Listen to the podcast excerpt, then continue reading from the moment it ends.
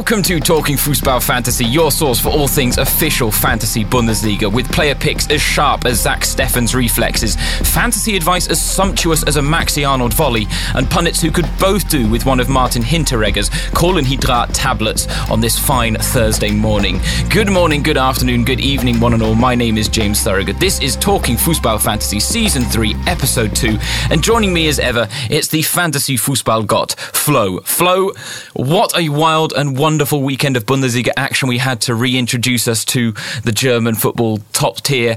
I'm struggling right off the bat with my fantasy team, having made some rather risque decisions on match day one. But how, how did match day one go for you? Well, let's just say uh, it could have been a lot worse because a few minutes before kickoff, uh, I, I actually forgot to like confirm my team. Uh, I was on holiday and we were on the theme park on, on Friday and that was open until half past eight. Oh, dangerous. yeah, we, we went a bit uh, earlier and went and like I sat in the car, looked at the watch and I said, crap, I haven't made my fantasy team yet. My wife was very understanding. So uh, first thing I could do uh, was um, making my team. And I basically took the draft and made somewhere in midweek and confirmed it. I hadn't had the time to check any news or stuff. Like I did pick up 133 points, but yeah, I didn't have the big points hauls of Halstenberg. I missed that uh, he would be back in the squad. Uh, that would have been a big one. Or even Marcel Sabitzer, whom I had on my radar. But in the end, I mean, it's a first match day. I, I remember the season when I won the Bundesliga fantasy. I was also on holiday for the first match day and forgot forgot to check the lineups before the first match and had Arjen Robben in my squad who wasn't even playing that evening. So I mean, it's it's a good omen uh, for me in that sense. But is this yeah. why you planned a family holiday before match day one? It's it's bad it's bad form by me. It was yeah. your training camp. I, I, no, I love it. Is it your your preseason fantasy training camp is a is a holiday away with the family where you switch off from the world. It's a good yeah, it's a good idea. But, but uh, I wasn't able to do any fantasy stuff on on the holiday. It would not have gone down well with my wife and kids if I have just like said, nah, don't interrupt me as and this one is important. So yeah, I've got a tinker. I've got a tinker. No, I mean, I had a I had a last minute wobble on uh, ahead of match day one, and so I almost I, I kind of I wish I'd had your situation where I was going with a midweek draft as opposed to the wobble because the wobble ended up with me bringing in Lewandowski. I didn't regret that decision on Friday. I think at the end of the match day, I think I certainly did in the end because the iteration I had before, admittedly, did have Zach Steffen and Marcel Sabitzer in it, and uh, since because of my decision My midfield has been absolutely ruined. I basically needed to make three transfers there. Oh, and then on top of that, Rashica got injured. So that means I've got four transfers I need to make, three to make this weekend. So we will see what happens. But it could have gone better. And I hope you guys out there had a little more luck. I know a lot of you did. And so we should say the big shout out of the week from match day one goes to Suspamstis, who racked up a whopping 189 points. So well done for that. And that was without starring Martin Hinteregger and Marcel Marcel Sabitzer, so it could have been even better. But what a way to start the season! So congrats yeah, on that, James. Yeah. Can I make a, a, a quick point uh, also? Because on the Lewandowski thing, because I saw some people making victory laps on Twitter because uh, he was uh, Weghorst did uh, put up the same amount of points. If you buy Lewandowski there probably at most weeks will guys who outscore Lewandowski. The problem is you won't know uh, who exactly that will be. If you have Lewandowski, it's because he brings you consistency from week to week. Like it's not fair to judge after the first match day and say, yeah, could have gone without Lewandowski, and because other strikers did put up as many points or more than him. I think uh, if you play the long game, still think Lewandowski is pretty likely to be the best scoring striker in the game. You know what? We've got a big discussion about strikers coming up on this show, so you've made some good opening points there. We will definitely discuss it later on in part two with the fixture list, but there's plenty, definitely plenty to talk about when it comes to the Lewandowski debate. I think match day one gave us uh, a lot more talking points to discuss, but we will move swiftly on, and we just quickly do want to apologise for the lack of listener questions both this week and last, but there is genuinely so much to cover and so little time to do it. The good news is we will be carving out more time next week to bring them back. So send your questions to myself at JM Thorogood on Twitter, Flo, and I'll warn now, this is going to sound dirty, but it's not. It's at uh, US. I can spell that out, but it's just the German word for outfoxed. I promise it's nothing filthy. Why, why should it be filthy, James? Uh, no, no reason. I'm sure there's no Denglish in there that could potentially be misconstrued, right? Um, it's fine. Um, or at Talking Fußball, that's the other account. Um, for now, we'll take a quick break and be right back with the breakdown of the fixture list.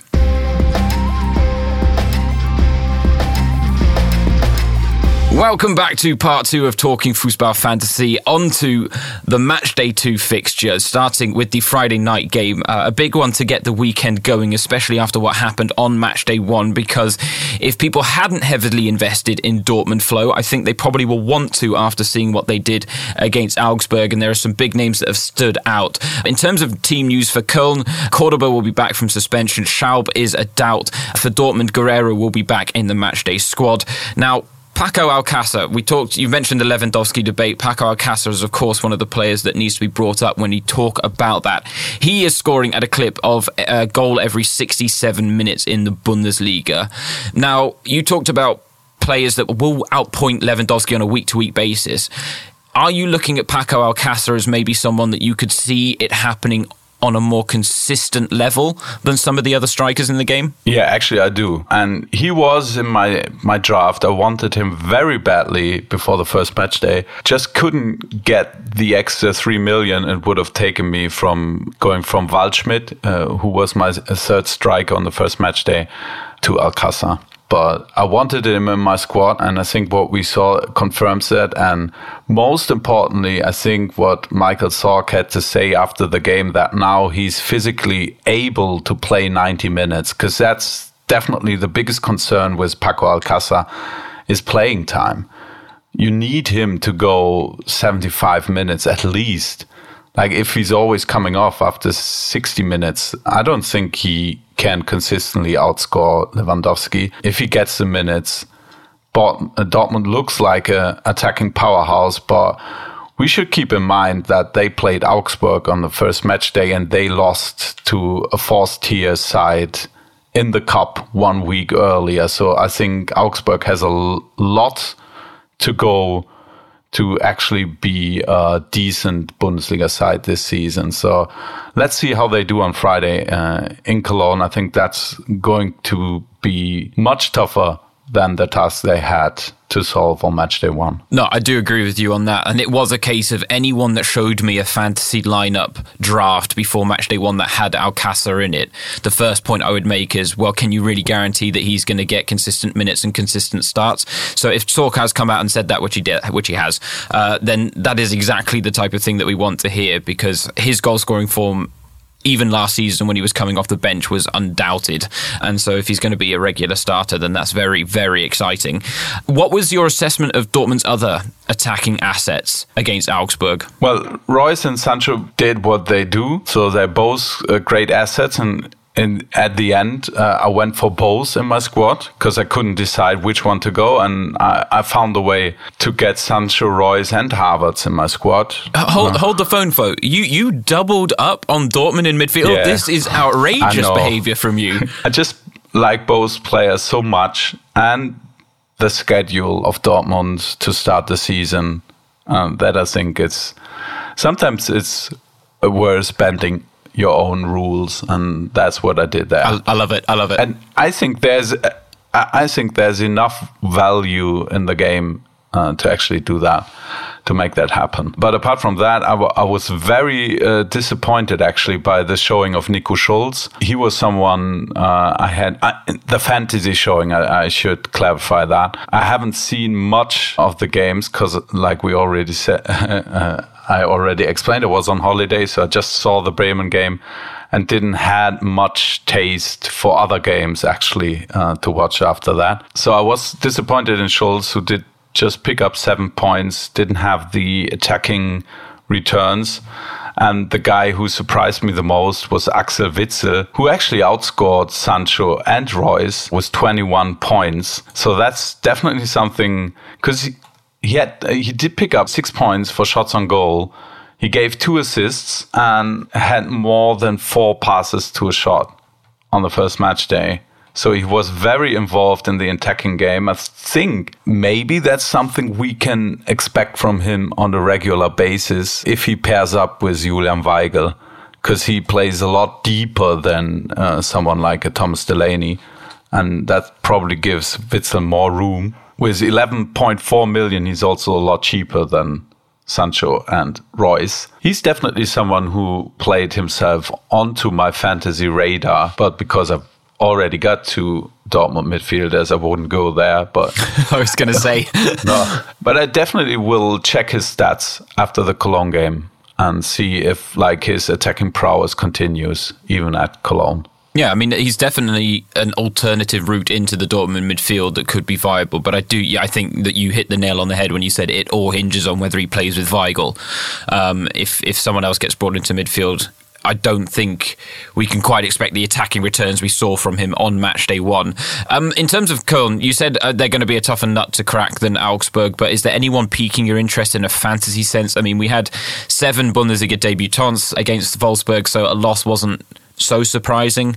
But, like, I mean, is there anyone that you would maybe think to suggest they could be a good Friday night option? Yeah like funnily enough, if I would pick one defender in this game, it would be Kingsley Ehizibue uh, of Cologne, the right back, he did pick up nine points in the loss at Wolfsburg. And any player who's able to do that, especially a defender, to pick up uh, such a points tally in a loss, I'm, I'm interested in. I think he was probably the reason that Roussillon had such a bad performance in a fantasy sense, and William was pretty good because he was a tougher nut to to crack on uh, the Wolfsburg left wing. Uh, so uh, they went pretty heavy on the uh, over the right side over William, who did pick up 12 points on the back of uh, giving more than four passes to a shot. And Roussillon basically blanked with five points. So I think Ehizibue, he will line up probably against Hazard a lot. And I see him he won 17 challenges at Wolfsburg, and I, I, think he can do that again against Dortmund. And it's hard for him probably to get into double digits against Dortmund, but I see him picking up seven to nine points quite regularly uh, for a decent price for 7.1 million. So he's definitely a defender uh, who's on my radar as a long term good value option. No, I think that's a fair assessment. I mean, ultimately, yeah, at home to Dortmund, whether they are going to be a tougher nut to crack, it's never advisable to dip into the team, into that market before a weekend. But the good thing is, you will, of course, know the lineup, so it will at least afford you some security that you don't get on other fixtures. Okay, let's move on to those other fixtures though. Saturday afternoon games, lots to get through. Dusseldorf against Leverkusen. Let's start there. For Dusseldorf, in terms of team news, Zimmer and Kownacki are both back in contention for a return. For Leverkusen, there are no fresh injury concerns for Bosz. Now, Dusseldorf looked really good, it has to be said, last weekend, and I'm sorry to say that because they were up against your Bremen Flo, but they looked very, very good. And I, I disagree. Oh, you, whoa, really? Yeah. I think that was like that was a freak game. Bremen should have won that easily. Like uh, three of the first four shots on goal uh, landed in the Bremen goal, and Bremen had the chances to score like five goals in that match. I mean, it's not like they were very sound on the defensive side. Oh, okay. Well, so I'm I, gonna I'm gonna slightly disagree. I just thought they kept you at arm's length very effectively, and that prevented you from creating any real we we had clear cut chances. Really? Like as oh. in you no, there were clear cut chances. The Füllkrug header, the the class, you know, the Osako shot that led to the Klaassen chance as well. That there were clear cut chances in there. I just thought Dusseldorf looked very well organized. Yeah, like I said, I think Brim should have won that match even with three three goals against them. And I think like this is a freak game that that happens from time to time. Brim had 18 shots inside the box against Düsseldorf and one goal That's just not enough. But I can't see Leverkusen failing on scoring if they get as many opportunities as Bremen did. Okay, now that I would 100% agree with. I just I'm I'm thinking that Dusseldorf uh, are actually I mean like I backed them to be a team that was would struggle. So they were one of my biggest surprises on match day 1 and I'm not yeah they didn't play you guys off the park. I'm not saying that but I just thought they were very impressive. And then the fact that Leverkusen looked fallible against Paderborn if Dusseldorf can keep well organized and then still be as efficient in front of goal with the you know the chances they do create and I mean, you had you had a couple of players that stood out in a fantasy sense. Karaman, Erik Thommy, you know, both caught the eye. And so I'm just wondering whether they, they're a team that maybe we didn't really factor in, but should factor in. Until further notice, I'm factoring in all teams that play against Leverkusen. See, okay, long, yeah. yes, it's like Peter Bosz is the ultimate uh, fantasy gold mine. The way he approaches a football match and I agree with you uh, wholeheartedly that the counter attacking play that Düsseldorf likes to do and did successfully do at Bremen can work very well against uh, Leverkusen. And I don't see Leverkusen keeping any clean sheets uh, anytime soon and that I wholeheartedly agree with. Yeah, for, for our Bundesliga fantasy game, Peter Bosz is wonderful. if if this wasn't such a, a, game that was predicated on attacking returns, maybe not the case. But I mean, who would you pick if you were going for a player out of this game, though? Uh, it would be Kenan Karaman. Actually, six million had a good game at Bremen with 14 points. Although he was substituted before the 17th minute, uh, which I don't like, but doesn't has to be all the time. And he's a midfielder in the game and plays as a striker in the Bundesliga. And that's always a great combination for six million. A great midfield pick for that value. No, absolutely. I mean, I think we talked about how tough Dusseldorf's fixtures are at the start of the season. I think, including the Bremen game, their first five are all against teams that will be vying for European qualification this season. But yeah, I mean, they may not be as bad a market to dip into because they do have some wonderful budget options, and Karaman is one of them. Let's move on then to Mainz against Gladbach. In terms of team news for Mainz, St. Juste is not expected to recover from his matchday one knock. For Gladbach, Kramer has returned from an ankle injury while while Knee is keeping him out. Now, the big question is whether Gladbach can maybe find their goal scoring touch after that goalless draw against Schalke.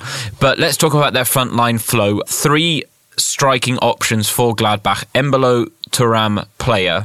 What's your feeling so far with those three? Mm, Plea is the best option, in my opinion, because now he's allowed to play as a central forward again. I mean, he, he was fantasy relevant last season as he did play uh, as a central forward and not as a winger, uh, what he did for um, big stretches of the uh, second part of the season. Did pick up 10 points in the opening game, outscored Embolo and Thuram, although Thuram did also pick up nine points and he was substituted earlier, but that's probably something we see a lot of in the Gladbach game, as long as Thuram hasn't fully acclimated so Plea would be uh, the the choice for me, but I'm not excited to bring him in. They struggled at Mainz, I think, in recent years a lot, and that's why I I don't I wouldn't buy a Gladbach striker for this week. Yeah, I, th- I, think I would agree with you. I think they're just a bit too much of an unknown quantity.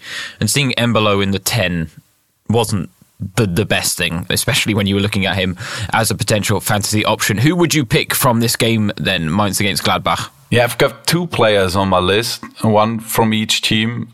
I mean, Las- Laszlo Benes sticks out just because of his price tag, 3.1 million. He will play for Gladbach in midfield uh, as a number eight. He has actually the potential to uh, be a decent uh, fantasy midfielder, I think, although on first on the first match day. He only uh, did pick up six points, but that's better than nothing, and uh, actually outscored uh, a lot of his uh, colleagues, uh, Gladbach colleagues.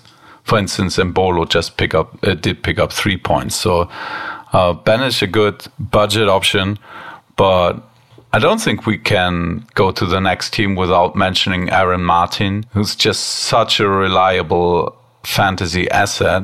I mean, they they lost 3 0 at Freiburg. Aaron Martin picks up nine points. That's amazing. So I think actually Aaron Martin could be one of the guys who you can put in 11.1 million. So it's a bit cheaper than a lot of these other guys. So uh, if you can't get quite up uh, to uh, the really high price defenders, I think Aaron Martin, like he would be a long term guy to bring in, not just uh, for the Gladbach game, because I think there are better options but he's definitely a player I would be thrilled to have in my team and basically never get rid of him. And I mean, uh, just to, I mean, follow up on that. That's, I mean, I'm looking at the players that are in and around his price range. You've got your Williams, you've got your Roussillons. Even if you want to stretch it to Nico Schulz, you can as well. And and you would have him over players like that. I mean, Danny Da Costa. Uh, I, I, would have. you know, there are there are other names that stand out. I too. have him over Da Costa and actually over Schulz until we've seen that Schulz is really an integral part of, of Dortmund. I mean, they they won 5-1 and Schulz did pick up seven points, I think. And Mainz lost and Martin did pick up nine points. I wouldn't pick him over Roussillon, but he's already in my squad. That's basically what I'm thinking. Roussillon had one bad game. I think it had a lot to do with his EBU. Like I said earlier, and I still expect Roussillon to be a great fantasy option. Yeah, no need to panic right now. Yeah. No, okay. I just thought it was interesting. I I, I, I like the Martin pick we saw from him last season, as you say, that he can be a valuable fantasy asset. Just with Mainz's, you know, con- the concerns about Mainz uh, and, and their form uh, and I don't know if they're going to be as defensively sound. I yeah. thought that was interesting that you'd pick him over others, but I do. I see the I see the sound reasoning behind it. I mean, like you can't do a lot worse than losing three 0 and he he still managed to pick up nine points. Yeah, yeah, that does say a lot. Just that's just my point. Until they don't play like at Dortmund or at Munich or stuff, you you basically can be pretty sure that you get at least some return of Aaron Martin and he can score uh, free kicks or give give assists with uh, set pieces. So, yeah.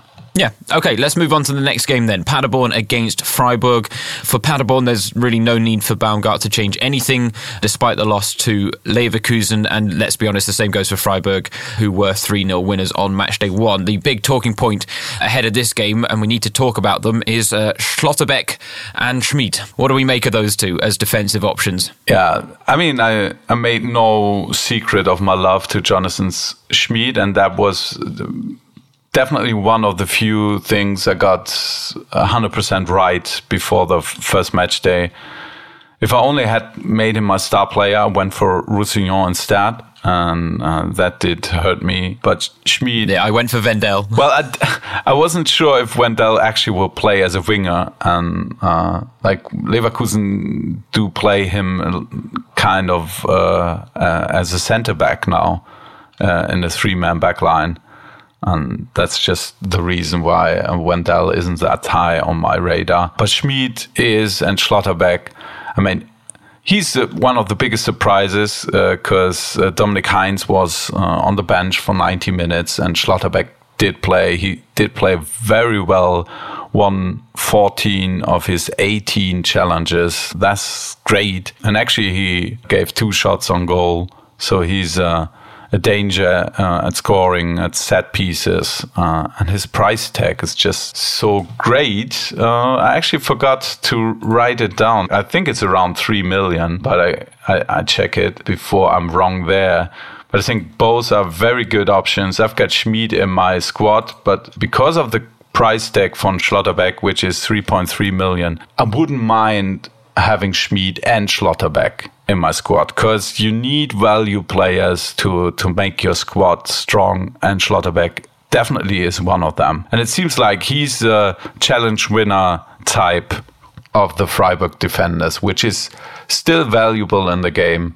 Although challenges uh, since uh, two seasons before has been a bit devalued, but still for defenders, and that's something I look out for. No, absolutely. You were talking about value options there. Should we talk about Paderborn as well? Because you, uh, in our last show, were saying that you, you think maybe Paderborn aren't a team to necessarily steer clear of. What's your assessment after match day one with, you know, how they did against Leverkusen and how they could shape up against Freiburg this weekend? Mm, I think at Leverkusen they did do better in a real football sense than in a Bundesliga sense because Sven Michel was the best Paderborn scorer with 11 points. Like the one to have on your radar would be Antwi-Adjei because he did pick up nine points, uh, second best scorer there for Paderborn. But he's the only one who is a bit pricey for my taste at Paderborn was 8.2 million.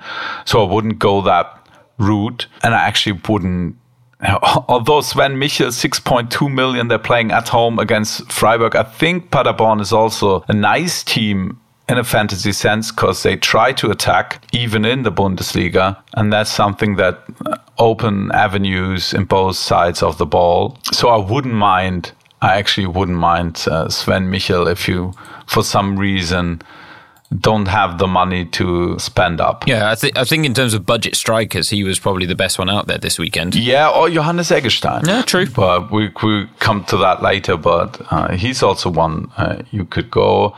Uh, the guy I think uh, can improve a lot from the performance at Leverkusen is actually Kai Pröger, uh, 5.9 million midfielder. He's playing as an attacking winger, and we've seen him being involved in shots and goals in the se- second Bundesliga. So I think maybe he can do that again against Freiburg in the Bundesliga. So he's a sneaky choice for 5.9. No, nice. Some good suggestions there. Who's your, who's your ultimate player pick though from this game? If you were to pick one player, it would be, Who would it be? Jonathan Schmid because um, but I talked uh, about him so much last week that I'm going Nico Schlotterbeck. Yeah, fair, fair enough. Fair enough. Let's move on then. Augsburg against Union Berlin. For Augsburg, Jedvaj and Lichtsteiner have been brought in and will slot into the backline straight away. There is also talk about Michael Gregoritsch being dropped with transfer rumours circling. Do you want him at Bremen? Flo? I wouldn't mind him, but not for the price tag. Okay. I would love to have a physical number six holding midfielder. A colleague gave me the idea that maybe Thomas Delaney, now that he's out of the frame, but that's just like uh, a dream scenario. I don't think it's likely that'll be happen. But if you think about it, it actually w- maybe would make sense. But I don't think that Dortmund they've got three competitions to compete in. They they'll need Delaney down the stretch, and Bremen can afford him. So No, that's okay. That's that's fair enough. Okay, we're getting sidetracked anyway. but a player, yeah, but a, but a player like Thomas Delaney, who replaces Nuri Sahin uh, at Bremen, would make this squad a lot better, in my opinion. bigger priority over Michael Gregoritsch, as talented as he is. Okay, you know, that's fair enough. But he may be dropped uh, from the Augsburg lineup with all of this swirling around. Uh, for Union, uh, they could change things up from match day two uh, based on how it went against Leipzig. But uh, your guess is as good as ours, really, is about to how they could line up. There could also be plenty of goals in this game because it's ultimately a clash between the t- league's two worst back lines on match day one. Are there any fantasy assets of value that you're looking at from this game Flo? Definitely. Uh, I mean, on the Augsburg side, if you expect Augsburg to have a bounce back, because basically they're going from playing the best team in the Bundesliga right now to arguably the worst team in the Bundesliga right now. If Augsburg isn't the worst team themselves at the moment. So uh, I think there's there might be value on both sides of the ball, depending how this this game will shape out. I personally expect that Augsburg will have the edge on this one, but I could be wrong. And if they have a player like Mads Pedersen for 4.9 million is really interesting. And also uh, Ruben Vargas, who's a midfielder, 7.8 million at the moment. He likes to cut inside and get shots at goal. That's something that's intriguing. Couldn't show his potential at Dortmund. Just pick up, did pick up one point, but I'm I'm interested in him uh, for that game against Union. And anyone from the Union side, I mean, they were poor against Leipzig, but there were a couple of performances that caught the eye. Yeah, there were one actually. Robert Andrich uh, and did pick up 12 points because he had, uh, I think, six shots at goal against Leipzig. Problem is, Andrich is not sure. He is one of the candidates maybe to get dropped after the performance on the first match day. Because unfortunately, uh, the coaches in the Bundesliga doesn't look at fantasy scoring. Andrich would be for 4.3 million a great, great choice. Yes, he would. And it's a shame that he's a doubt or one of those in contention to be rotated out. But Maybe it's because he's too selfish. Maybe that, we love that for a Bundesliga fantasy, but it's not exactly the best uh, asset to have out there on the pitch. Okay, so Pedersen and Andrich, uh, two good picks from that game. Let's move on. Hoffenheim against Bremen. Uh, left this for last for reasons uh, that are obviously quite clear with Flo on the show. But for Hoffenheim, Hübner is fighting to be fit in time, uh, but it's still unclear whether he will be available for this game. For Bremen, as I've mentioned already in the show, Rashica is out, but Ömer Toprak, who did pick up a knock against Dusseldorf, is okay. Now, both teams need to bounce back in this one. Flo, is it a game worth investing in? I think so, yes, because in, in, in, the past, uh, the clashes between Hoffenheim and Bremen have always, or most of the time, has been slugfests on the attacking side. So that's something I see in the cards for this game as well. And I think it's wide open who actually got the edge. If Rashica was fit, I think Bremen actually would would be the favorites to to win this one because Hoffenheim also have to find themselves with a lot of changes and uh, like I said, I I did I don't think Bremen played that bad against Düsseldorf. They was just missing the punch and they weren't good on the defensive side of the ball, but actually there was also a bit of bad luck involved. If you look at the first goal, the ball was basically cleared, took a deflection that favored, just favored the Düsseldorf player instead of Friedl, who could have gone for the ball as well. So all these 50-50 balls, they, they happened to land on the Düsseldorf side. Uh, second goal as well, stupid clearance by uh, Maximilian Eggestein, who gifted the ball away. And that are easy mistakes who hopefully can be easily corrected. So I'm I'm not as down on Bremen as many probably after the loss against Düsseldorf. No, no, that's it. I mean, yeah, I, I, gave my compliments to Düsseldorf, but I wouldn't say that you need to shy away from Bremen. I mean, in your eyes, so Kicker are backing Füllkrug to come into the starting lineup in place of Rashica. Is that is that how you feel it's going to go as well? And does Füllkrug kind of become an interesting option because he did look very lively off the bench against Düsseldorf? Yeah, I think I'm I'm almost 100 percent that Füllkrug will play because uh, even Kohfeldt hinted in that direction, although he sometimes sometimes is a bit like last week he was saying that Johannes Eggestein isn't an option for the attacking spots anymore and he sees him as a midfielder. And then he starts as an attacker in the first game of the season. So sometimes you have to take uh, the quotes with a pinch of salt uh, but i'm pretty sure that Füllkrug will come in. I'm very interested in in him in the long term, he won't play longer than 65 to 70 minutes though at the moment because he's still recovering from all his knee injuries. And that's why he isn't on my radar this week. No, I think that's a, a, very fair assessment of Mr. Niklas. I need to get your player pick from this game. If you were to pick one player from either team, who would it be? Uh, I'm going Johannes Eggestein then. 7.2 million, I think probably one of the best budget options up front. If you have two more, you can also go with Yuya Osako. He's an integral part of the Bremen play. Did pick up 11 points in the first match without being involved in a goal. That's a good sign. But he's a striker and not a midfielder in the game. Um, if he were a midfielder, he would be locked in basically in my squad. Mm, yeah, interesting point. Okay, let's move on to the Saturday evening game, the top spiel. It's Schalke against Bayern. For Schalke, Skrzybski is out, Sane is a doubt. For Bayern, Boateng and Goretzka have not been in training, at least that is at the time of recording. So Wednesday they weren't in training. Coutinho, though, is expected to start.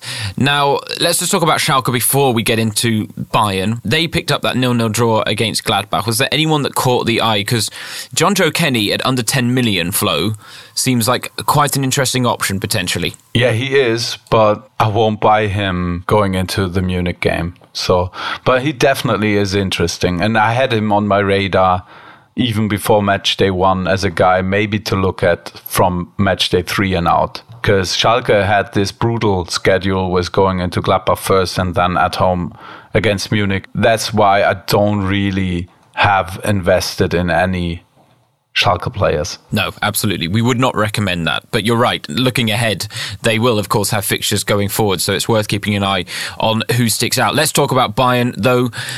how are you feeling about Mr. Felipe Coutinho? Are you taking a wait and see approach, or could you maybe see him being worth the risk? I think in the long term he might be a fine option, but I won't go. I definitely won't go there for the game at Schalke because I think the matchup isn't too too good, and Bayern I think will have a lot more trouble this season than last season, and that's why I won't spend 16 million on an unknown commodity. Even if, like, I'm not investing probably in any Bayern player this week, and if I do, the only one would be Serge Gnabry by a mile. Yeah, so I mean, so it, they've become a very unattractive option in the fantasy world for you after that match day one draw against Hertha, have they? Yeah, because all their players are so pricey.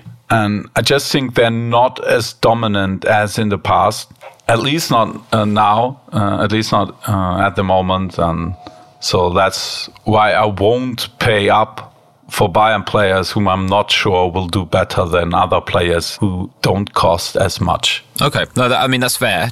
Talking about one of those players, because uh, let's be honest, I think Joshua Kimmich is likely to be the most picked defender going into match day one. What's your feeling on his performances, or his performance, I should say? You know, only picking up seven points. Uh, does that concern you at all? Would you recommend people looking elsewhere and maybe shifting him if they've got a free transfer this weekend that they're wondering what to do with? Where are you at with Kimmich? I'm definitely thinking of of moving him. I still think he's one of the best fantasy defenders probably out there. But if Bayern struggles, which leads to less shots on goals. And that's where Kimmich thrives. He needs to be involved in shots. And if that isn't the case, I think he's too expensive. But I'm torn with, with Joshua Kimmich. He had games where he didn't perform last season, and uh, next week he would score uh, around 30 points. So that's the risk you take if you take out Joshua Kimmich but I might do that anyway. Yeah, I, I, did that last season, and then he went on to get. I think there was a thirty-plus point game that absolutely crippled me when it came to trying to catch up with people in mini leagues and whatnot. But now it's an interesting one. I, I think ultimately I've got uh, bigger priorities this weekend. But if I were to make a team from scratch right now, I don't think Kimmich would be in it, and that's just an interesting turn of events. And uh, maybe that's that's too reactive to what happened on match day one. That could be the case as well, and he'll prove us all wrong going forward. But it's worth keeping an eye on. Okay, let's move to the Sunday fixtures then. Leipzig against Frankfurt being the first. Leipzig and Nkunku and Forsberg are both pushing for starts, but uh, the question really with them is why would they change anything? For Frankfurt, Hütter's decisions will ultimately hinge on the Strasbourg game tonight. Now, with Leipzig, Flo, is it a case of bye, bye, bye? At least uh, Halstenberg and Sabitzer, it looks like it. I mean, Halstenberg has uh, a lot more leeway in the Nagelsmann system. And I mean, he used that superbly 31 points, best scorer of the first match day. And Halstenberg, with him, it was just the question if he would be able to play because he uh, was injured going into match day one. He would definitely be on our radar if we would have recorded the show after the news that Halstenberg is back in the squad. But yeah, uh, he's definitely both both these guys are on my shopping list. But apart from that, I think Klostermann was actually a disappointment with his ten points he did pick up. Uh, if you see what happened on the other side of the pitch, and Halstenberg got 29 points, didn't pick up points for shots on goal or passes to a shot. So I th- I think I would invest in Halstenberg and Sabitzer, but that's about it on the uh, Leipzig side because everyone is priced up because because of the big names. I'm not going to spend that much for the likes of of Werner or Poulsen, I think they're not like I would rather have a guy like Paco Alcácer or um, Kevin Volland instead of Timo Werner, who's also uh, more expensive than these two guys. So Yeah, no, absolutely. I, I, it is an interesting one. I think, yeah, if everyone had the budget, I think they would automatically dip into Leipzig right now, and that's despite despite a bit of a tough start to the season in terms of their fixtures because they did look so good. I'm just wondering whether that's a snap reaction to an opening performance against arguably the, the weakest side in the Bundesliga based on what we saw on match day one. It will be interesting to see how it develops, but uh, the signs were definitely very good, and Sabitzer was an absolute dream to watch. It has to be said. Let's talk about Frankfurt though as well because they lost Haller, they lost Jovic. We were wondering who the beneficiary of that was going to be. Flo, was it going to be Paciencia? Was it going to be Rebic? Was it going to be Joveljic? The biggest beneficiary seemed to actually be Filip Kostic.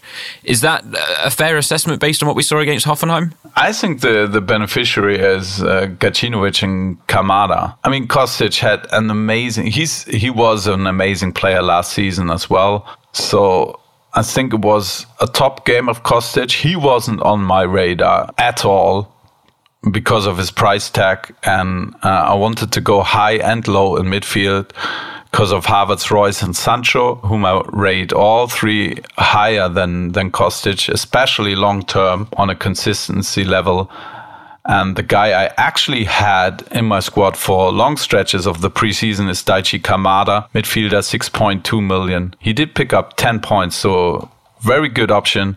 At the end, uh, I went for Dennis Geiger because of the better schedule for Hoffenheim to start the season. But then the Samassekou transfer happened, and now I'm not even sure if Geiger will stay in the squad. So, yeah. I'm like, you're hinting at Kostic having more room on the attack for Frankfurt. Yeah, more room, and you know he kind of also seemed to have the the license to be a little more selfish at times as well. He was already a selfish player, and that may have just been his performance against Hoffenheim. But yeah, he seemed to, as I say, yeah. I mean, you're right. Kamada and Gacinovic are beneficiaries as well. Just in terms of the fantasy performance, I thought Kostic was definitely the big winner. Yeah, although I mean he he was a, a, a, great option last season as well. I think I still think he's a, a very good option. Like I, I just think if I'm paying up that much, like he's not too far away from the top guys, and it's just hard for me to bring him in. Uh, although I acknowledge that he's a he's a good choice. But now they're playing at Leipzig. Uh, they were the best defense last year and they play an important game on Thursday. I think that will be a tough, a really tough match uh, at Leipzig. I would be surprised if Frankfurt can get anything out of it. Yeah, no, I actually wholeheartedly agree with you. Yeah, I just, uh, yeah, I'm uh, Kostic. I'm, I'm looking at because uh, you know lots of people brought in Paciencia thinking he would start up front. That there was the change, and so there there may be a bit of a revert going on with everyone's opinions about Frankfurt in a fantasy sense, especially. But ultimately, yeah, they're not a team to invest in for this weekend, no doubt about it. Let's move on to the final game. It's Hertha against Wolfsburg on Sunday evening. Now for Hertha, Leckie could drop for a more attacking formation. Mittelstadt would move to left back for Wolfsburg, Gerhardt and Brekalo were probably the most likely candidates if Glasner decides to change things up with his starting lineup. Now, these sides were both teams that, you know, kind of were winners in a sense for Hertha, but Wolfsburg, they did come away with three points. But how do you feel about investing in these two sides as the final game Flo? I think there are some good options on the Berlin side, but I'm not I'm not thrilled about that last game of the match day. So I'm, I'm not sure how much involvement I'll have in that match. I think this has the potential to be the opposite of the Düsseldorf Leverkusen or Hoffenheim Bremen game. I think this could be rather boring, or it has been in the past. So, and that's always bad in a fantasy sense because we need shots to get fantasy points. And I'm not sure if there will be many in this game. No, I, you know what? I actually I do agree with you because th- there are some players that definitely pique the interest on match day one, but it is a fixture that you look at and go, it's kind of unpredictable for a match day two game. And so, as a fantasy manager, to then dip into that market for your team is definitely a bit of a risky strategy. But let's uh, can we talk about long term as well because it's worth to, you know we've talked about long term with all the other teams. So someone like Grujic for Hertha Berlin, are you looking at him as potentially being ready for a big fantasy season? Can he be more consistent? He probably can, but with him it's a bit like with Kostic. He's priced at 11 million. I think that's a fair price tag for a player like Marko Grujic but I think I'd rather go cheaper or more expensive on that part. I don't think he has the potential to be one of the top 10 fantasy assets in midfield. And that's what I'm looking for if I'm paying double digit millions. That's fair. Okay, let's talk about a budget option on the other side. Felix Klaus started against Köln. You know, I think he was what, so he'll be just over 7 million now coming into this weekend. Is he someone that people should consider? People maybe, but I won't because I personally, like, I've, I, I'm always amazed uh, that Felix Klaus, for some reason, is starting in the Bundesliga. I, like, I'm, I'm not convinced. Uh, of his qualities, and that's always factoring in when I make my my squad because I like my favorite players to bring in are players I like in a fantasy sense and in a real football sense. And I just dislike Felix Klaus in a real football sense. And that's why he's not as high on my list as he probably should be uh, with the way Augsburg is using him. And I just always, I'm always thinking he has to be replaced, hasn't he? I mean, they can't honestly think that he's the best option they got, but maybe uh, Glasner thinks he's the best option. So, yeah, well, yeah, I, I, I, don't know. I don't know what to tell you. We're, we all have those players where we wonder. I mean, Dennis Diekmeier was one for a very long time for me. I wondered how he was actually a Bundesliga professional, but yeah, it, it's interesting because yeah, in a fancy sense, he's got a good price tag. He has. He has. I can yeah. understand why you're not convinced. I can I can understand why you're not convinced though, Flo. So in terms of players that you would pick from this fixture, who would you throw out there as suggestions? Uh, I would feel quite comfortable with Lukas Klünter actually for 6.9 million. Had a great, great uh, game at Munich. Basically had the number of Kingsley Coman all evening. Uh, 6.9 million. Uh, he's a budget option uh, in defense. I think he's he has his place locked down now, and he would be a player I would feel comfortable for the foreseeable future. Because in the preseason he was very much involved also in the attacking game. And that's what I want to see from a defender. Couldn't show that part of his uh, game at the first match at Munich, but that's understandable.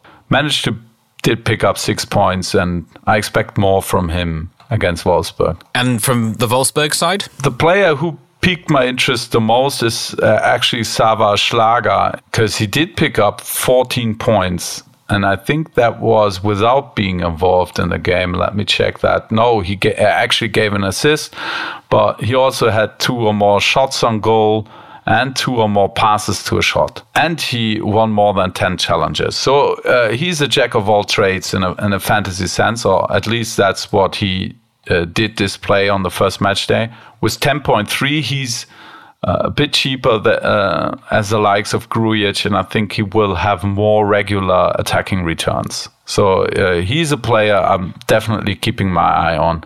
I think he can be a very consistent fantasy performer.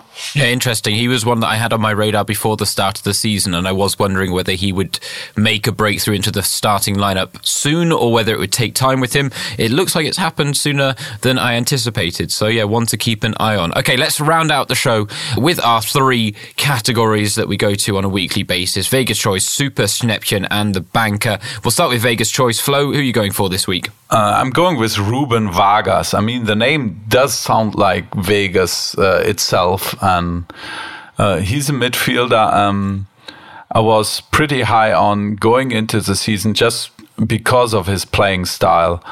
And I think we might see a glimpse of his qualities for the first time uh, against Union Berlin. 7.8 million. And I think if Augsburg can pile the pressure on Union, uh, he has the potential to have a big fantasy outing.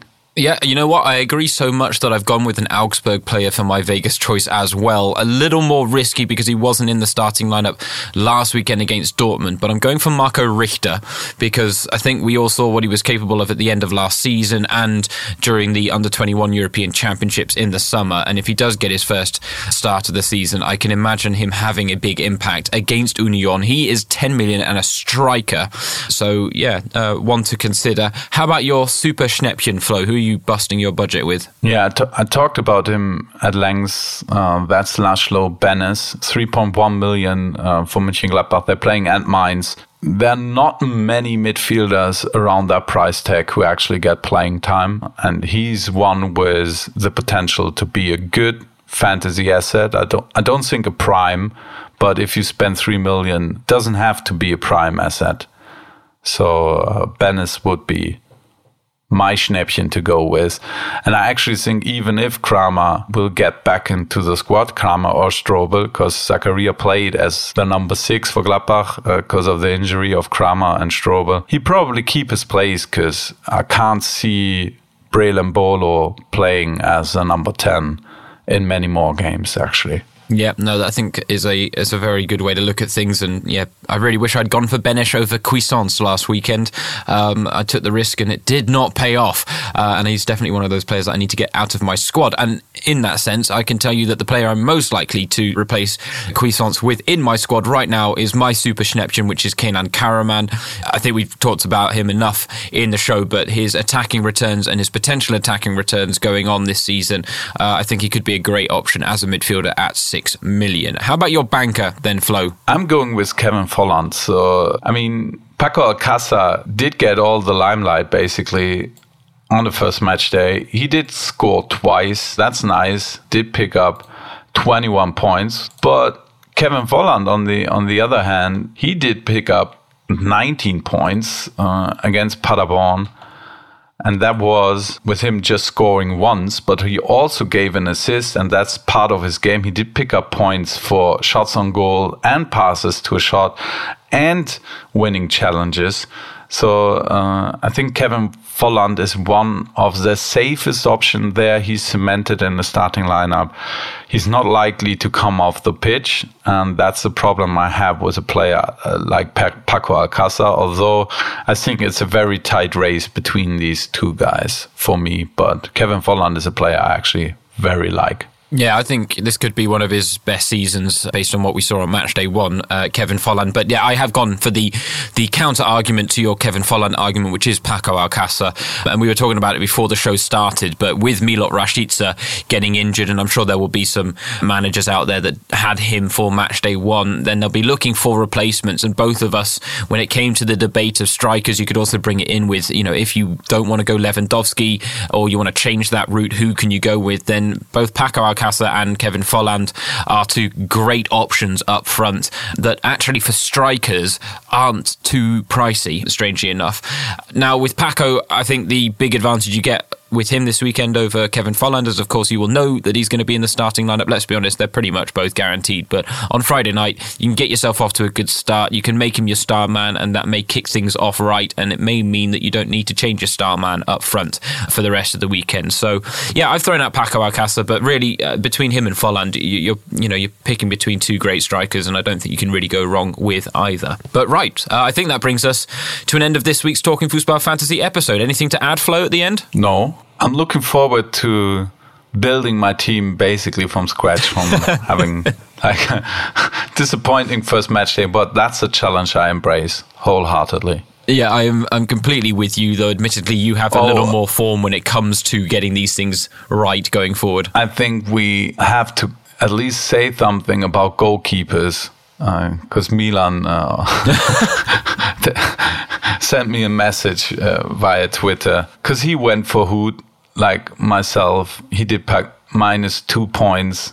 And now everyone who wants to sell Huth and then buy Zach Steffen because he had an uh, outstanding showing. Next week it can be the other way around. I think goalkeeper for me is too unpredictable. At least now at the start of the season, where we're not sure what uh, every team like who's a team gets the most shots at goal uh, like last season with Michael Esser. So he was able to save a lot of shots. And it might be that Jannik Huth has a, a big game in the foreseeable future. I'm not changing up anything at the goalkeepers right now. Uh, although I think already after match day one, there's a lot more value in the game perceivedly uh, as before because uh, we have some good, good budget options that we weren't sure of before match day one. So if you want to go go two goalkeepers, I think in the near future you uh, probably uh, are able to do it and still have a strong squad. Uh, but for now, I'm sticking with Jannik Huth and uh, hope that the dice falls right next match day for me. Yeah, that would be nice. I'm in I'm in exactly the same camp, and you're right. It was probably worth mentioning goalkeeping strategies because I, I tell you the the thought process that I kind of came to by the end, and this is why I got rid of Steffen and brought in Huth because I thought goalkeepers just aren't enough of a differential on a consistent basis for me to actually really worry about them too much. So I thought, fine, okay, I'm saving money. I'm only spending five million on my two goalkeepers with Huth and Tobias Sippel, and I'd rather focus my attention on picking up points elsewhere. Admittedly, if who continues this type of form and doesn't pick up and doesn't do what Esser did and have some games where he picks up positive points despite defeat, then I will have to rethink that. But for now, I'm with you, Flo. I'm not. I'm going to stick rather than twist on that one. Absolutely. Yeah. Okay, so we did, we kind of got a listener question in there at the end, but the fact that we've gone this long, this is why we didn't do listener questions at the start of the show. But that will bring us to an end of this episode. Uh, don't forget to follow us at Talking Fußball on Twitter. Give us a like on Facebook. And if you haven't yet, join the Talking Fußball Fantasy League. For now, from me, your host, James Thorogood, Flo, and the rest of the Talking Fußball crew, Auf Wiederhören. Auf Wiederhören.